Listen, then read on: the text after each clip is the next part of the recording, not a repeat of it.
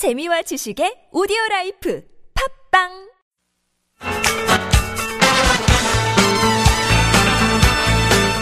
지금부터 펼쳐지는 10분간의 강의가 여러분과 자녀들의 행복 지수를 바꿀 수도 있습니다. 김정미의 라디오 특강. 안녕하세요. 라디오 특강 김정미입니다.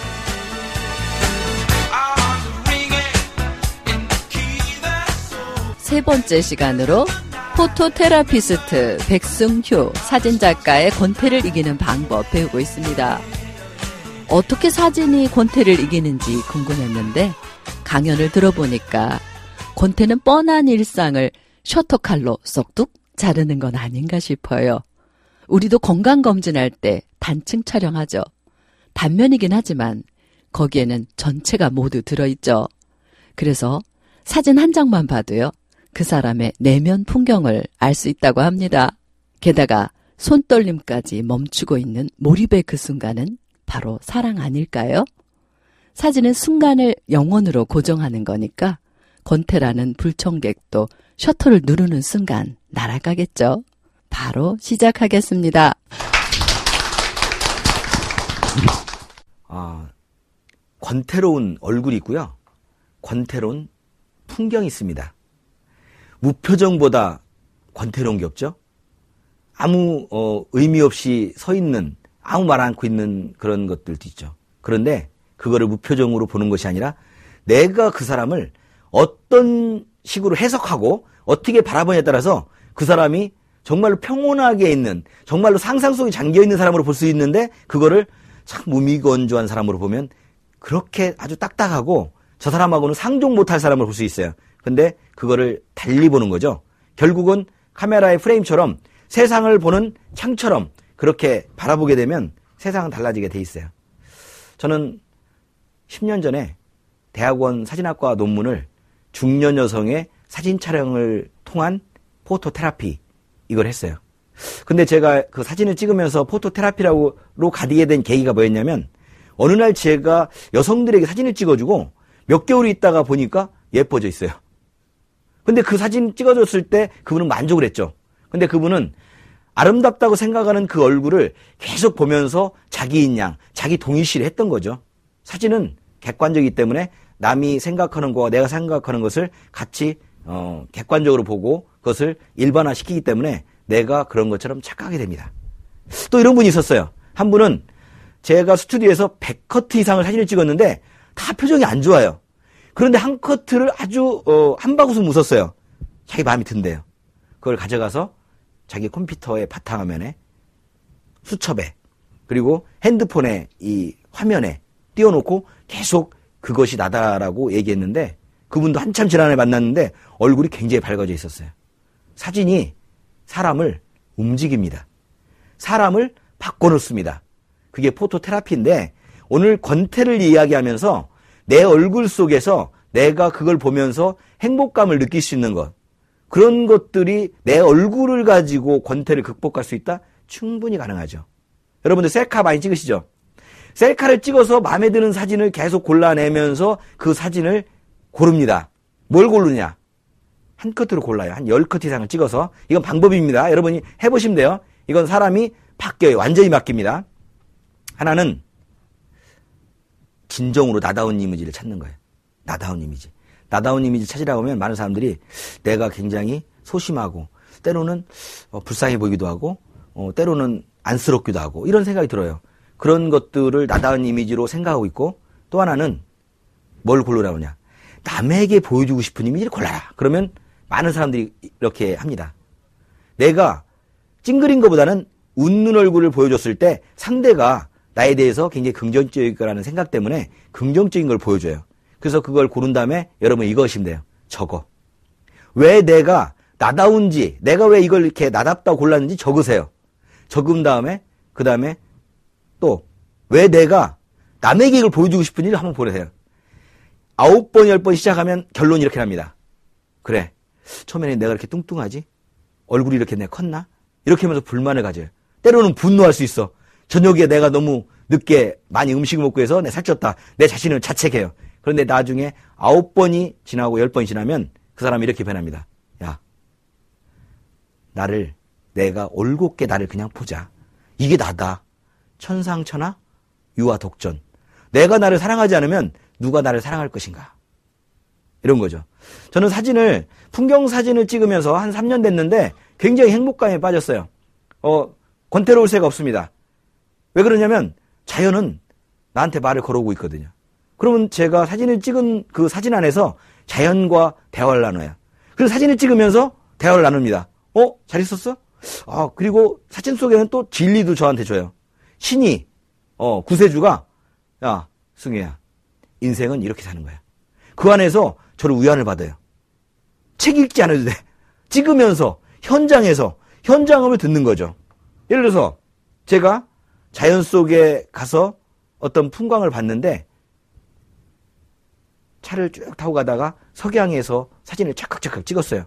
그랬는데 차창가로 비춰지는 나무까지는 흔들려 있었어요. 그런데 저 멀리에 강 건너에는 아주 평온했어요. 이게 무엇인가? 이 사진이 과연 나한테 뭘 의미하는가? 이런 생각. 공간에 대한 거리감을 저는 어, 시간으로 바꿨어요. 뭐냐? 공간 가까운 곳을 현재다. 멀리 강 건너인 먼 곳은 과거다라고 생각했어요. 근데 생각해봤죠. 맞아, 맞아. 내가 10년, 20년 전에 정말로 별것도 아닌 거 가지고 굉장히 불안해하고 나 이러면 인생 어떻게 사냐 생각하기도 하고 제가 나한테 왜 이렇게 원망도 하고 내 스스로에 분노도 하고 이런 생각을 가졌었어요. 그런데 그 당시에는 그랬어요. 근데 시간이 지난 다음에 시간의 갭, 강을 건너온 것만큼의 공간감만큼 그만한 시간을 가지고 지금 어, 지난 다음에 생각해 보니까 아무것도 아니었어요. 별것도 아니었어. 그걸 내가 너무 했다는 것. 그 사진이 저에게 가르쳐 줬어요. 야, 너 지금 고독하지? 힘겹지? 화나지? 그거 시간 지난 별거 아니야. 그거 그냥 그렇게 알고 살아. 이런 식으로 저한테 메시지 주는 거예요. 그렇다면 정말로 한 권의 아주 두꺼운 철학 책보다도 한 장의 사진이 저한테 강력한 메시지를 주고 저한테 우연을 줄 수 있었다는 것. 그런 것들이 저한테는 큰 우연이었습니다. 너무 좋았다는 거죠. 그런데 이 창작자들이 하는 것 중에 낯설게 하기가 있어요. 글 쓰는 분들도 낯설게 하죠. 뻔한 얘기 쓰면 다른 아우 뭐 알아 그거 알아 왜 그 얘기 또 해? 어? 사진도 그렇고 미술도 그렇고 음악도 그렇고 다 똑같습니다. 같이 통하죠. 소통을 하게 되는데 예를 들어서 낯설게 하기 중에 동네 여기를 돌아다녀요. 뻔해. 뭐 그렇지 뭐. 이 골목 지나면 저 골목이 나와. 그런데 그 골목을 담장 밑에 잡초, 길가어기에 있는 나뭇가지, 밑에 있는 돌뿌리, 이거를 달게 보는 거예요. 어떻게 보느냐? 잘 있었어? 어, 어제 비 많이 왔는데, 어, 힘들었어? 어, 바람 부네? 너 나한테 손짓하는 거야? 어, 안녕? 이거. 의인화죠? 상대를 내가 사물로 보지 않고 친구로 보는 거예요. 아까 제가 말씀드렸듯이 나를, 나와의 대화를, 내면에 있는 나와 대화를 나눴지만 자연하고도 사물과도 대화를 나누면 그거보다 더 좋은 게 없어요. 그러면 뻔한 일상을 낯설게 봤죠? 그런데 정말로 재밌는 게 있어요. 여행을 가는 거예요. 여행을 가면 일단은 낯선 세상과 만나. 일단은 권태하지 않습니다. 그런데 여행을 더 즐기는 방법이 뭐냐? 낯선 곳에 가서 더 낯설게 해요. 제곱. 2 곱하기 2는 2의 제곱이죠. 제곱의 에너지가 나오기 때문에 여행을 즐길 수 있는 방법이 있습니다. 여러분에게 저는 여행을 많이 다니는데 여러분에게 하나 사진을 찍으면서 여행을 가가지고 즐길 수 있는 정말로 권태롭지 않으면서도 그 부분에 대해서 즐겁게 삶을 나중에 갔다 온 어, 그 사진을 가지고 계속 이야기를 꾸릴 수 있는 그런 걸 하나를 제가 소개해드리면 이겁니다. 권태는 정의가 예견되어지고 단조로운 것이죠. 여행은 우리가 어, 패키지 여행 가면 예견돼 있어요. 어디 어디 간다고 패키지 여행 갈 수 있어요. 따라갈 수 있습니다. 물론 혼자 가서 자기가 개척할 수 있지만 따라가지만 그거를 달리 보는 거죠. 달리 다르게 보면 그 여행지에 있는 부분들. 그래서 제가 마지막에 말씀드렸던 책에 아트 인문학 여행이라는 것은 아트 인문학 여행을 어, 해외로 떠났어요. 르네상스의 발원지로 갔어요. 피렌체를 갔는데 피렌체 골목을 골목으로 본 것이 아니라 500년 전에 예술가들이 걸어 다녔던 그 바닥과 벽, 그 다음에 그 위에 있는 지붕까지를 그대로 본 거죠. 다행히 그 500년 전에 그 있는 그대로를 보존돼 있기 때문에 과거로 더 들을 수 있는데 과거에 있는 그 사람들과 그 예술가들과 대화를 하는 거예요. 어, 미켈란젤로 선생님 위대하십니다. 다빈치 왜 그거 모나리자 빨리 그려서 좀 주인한테 주지 왜 끝까지 갖고 있다가 어 이렇게 신용을 잃었어요? 어 이렇게 혼내기도 하고 거기 가면 어 피렌체에 가면 브로넬리스키가 있어요. 거기 도우모 성당에 도움을 만드는 사람이에요. 그분에게 어 당신의 위대함, 지속성, 인내, 아주 새로운 창작적 기법 이런 걸 존경합니다. 당신의 그 삶은 고집스러움 때문에 힘들었지만 제가 지금 하고 있는 삶과도 비슷해서 너무나 제가 어, 존경합니다. 이렇게 나오면 그 사람이 저한테 답변을 줘요. 어, 누굽니까? 네, 저는 사진작가입니다.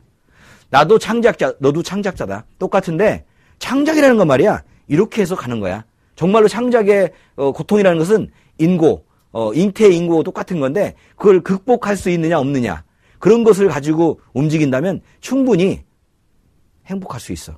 나는 행복했어. 내 작품도 괜찮지. 내가 지금 나는 없어져서 사라졌지만 내 분신, 내가 사랑했던 내 자식 같은 그 어, 작품들이 지금도 당신을 만나고 있고 해가 지나면 지날수록 수많은 다양한 사람들을 만나서 대화를 나눌 수 있는 그런 삶. 이거 얼마나 좋아. 당신도 그렇게. 했을 때 제가 어, 사진작가지만 사진으로 할 수 있는 다양한 것들. 사진만 하는 게 아니라 어, 예를 들어서 예술가들을 보면 항상 그렇습니다. 특히 르네상스 시대의 예술가들은 여러 가지를 했어요. 건축, 조각, 그림. 저는 거기에서 제가 하고 있는 일이 너무나 잘하고 있다는 걸 알았어요. 그러니까 자연이 주는 것, 역사 속에서 주는 보이지 않는 것을 사진 찍다 보니까 그 사람들이 저한테 줬던 것들이 있어요. 뭐냐? 야, 한 가지만 하지 마. 너 이거 사진 하나 가지고 사진을 가지고 할 수 있는 게 많이 있어. 저는 하고 있었어요. 교육을 시키고 있죠. 포토테라피라는 치유를 시키고 있죠. 책을 쓰고 있죠. 그 다음에 중년 여성들에 대한 교육을 통해서 그 사람들이 어, 응어해졌던 아파 있는 것에 마음을 어루만지죠. 뭐 사진을 찍으면서 가족 사진을 찍으면서 가족들을 치유하면서 멀어졌던 가족들을 친분을 넣어줄 수 있죠. 프로필 사진을 찍으면서 자신감이 없는 사람이 자신감을 불어넣고 있죠. 자, 지금 제가 말씀드린 것만 해도 7, 8가지 되는데 아마 저는 사진을 가지고 할 수 있는 10가지뿐만 아니라 20가지, 30가지도 할 수 있어요.